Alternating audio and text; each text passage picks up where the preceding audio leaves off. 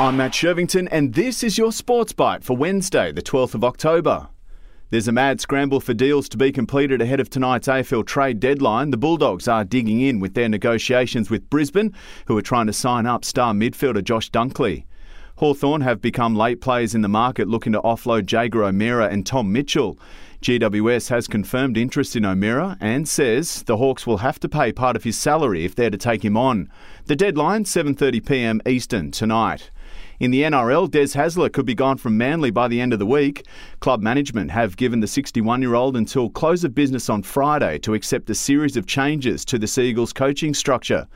Hasler is expected to walk away from the final year of his contract and is considering his legal options.